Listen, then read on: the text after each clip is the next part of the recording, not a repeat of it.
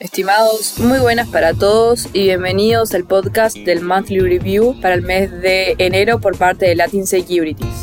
El mejor enero para el mercado accionario en cuatro años reflejó la renovada esperanza de lograr un aterrizaje suave, algo que parecía casi imposible hasta hace muy poco. El S&P 500 subió 6,2% mientras que el Nasdaq tuvo su mejor mes desde el 2001, con una suba de 10,7%.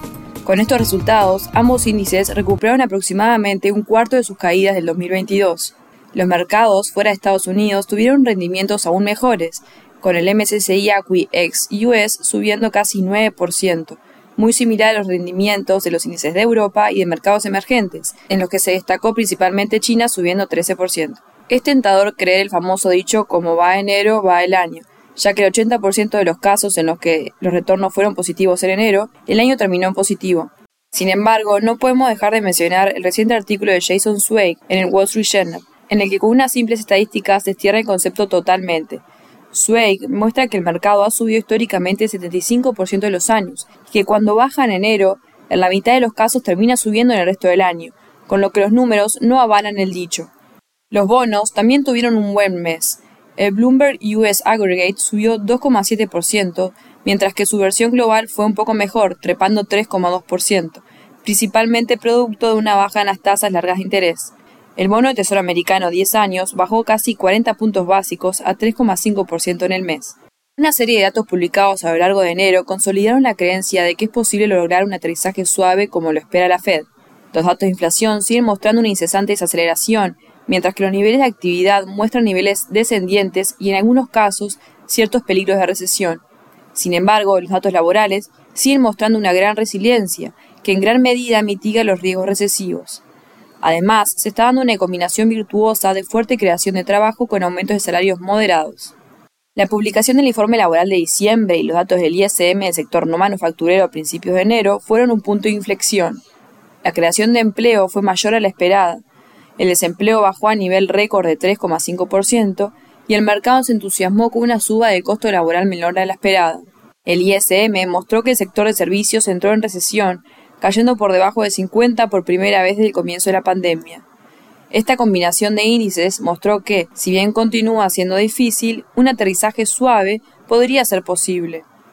El mercado tuvo un segundo impulso después del reporte de inflación de diciembre cerca de mediados de enero, que mostró una moderación por sexto mes consecutivo, llegando al 6,5% interanual. Si bien todavía está lejos del objetivo de la Fed del 2%, se ha recorrido un camino significativo desde el 9,1% en junio. Este descenso inflacionario fue ratificado con la publicación del índice de gasto de consumo personal, que mostró un 5% interanual en diciembre, bien por debajo del 5,5% correspondiente a noviembre. El PCE núcleo, la medida preferida de la Fed, quedó en 4,4%, también bajando desde el anterior 4,7%.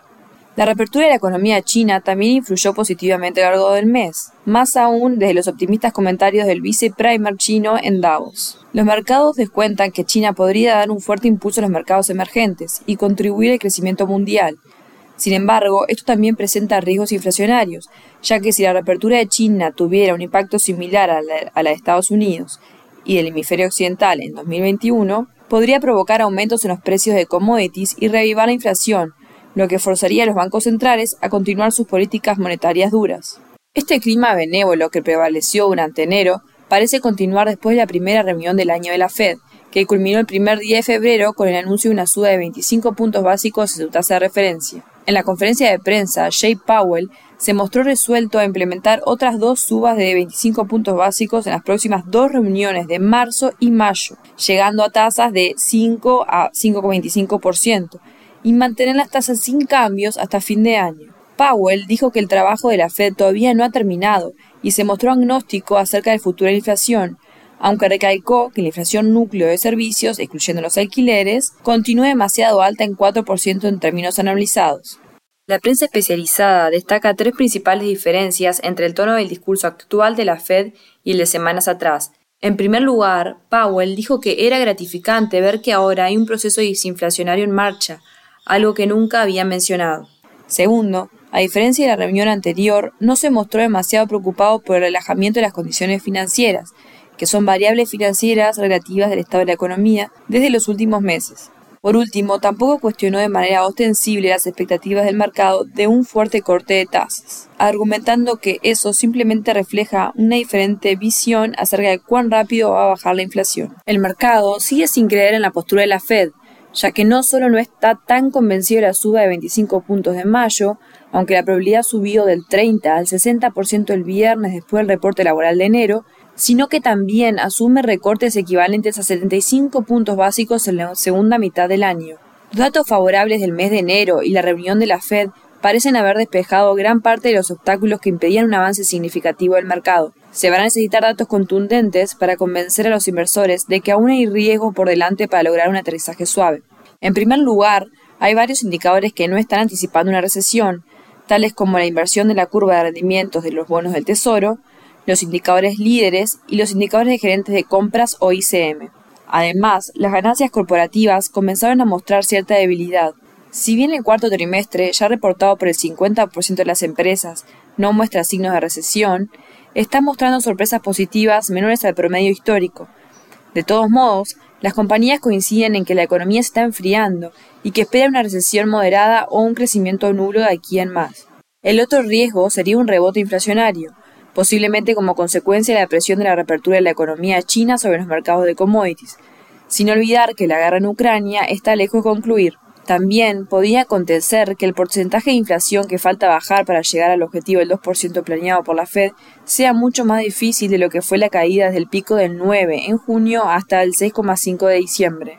La resiliencia que está mostrando el mercado laboral, tanto en términos de demanda como de salarios, sumado al atraso salarial acumulado de los últimos dos años, podría ser un factor clave en el descenso inflacionario pendiente. Las principales consecuencias de los menores incrementos de tasas por parte de la Fed en los últimos meses fue la debilidad del dólar, que a su vez fue uno de los motores de la reciente suba de los mercados emergentes.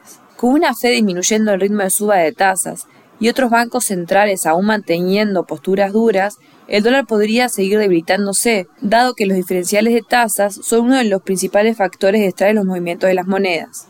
El mercado, por ejemplo, espera que el Banco Central Europeo suba las tasas 100 puntos básicos adicionales de los 2,5 actuales hasta fin de año, contra los 50 puntos básicos de caída neta esperada para Estados Unidos. En Europa, a pesar de que la inflación continúa descendiendo y que la economía sigue escapando de la recesión, el Banco Central Europeo está todavía en una posición agresiva. La reciente suba de 50 puntos básicos dejó la tasa de referencia en 2,5% y se espera que continúen las subas en marzo.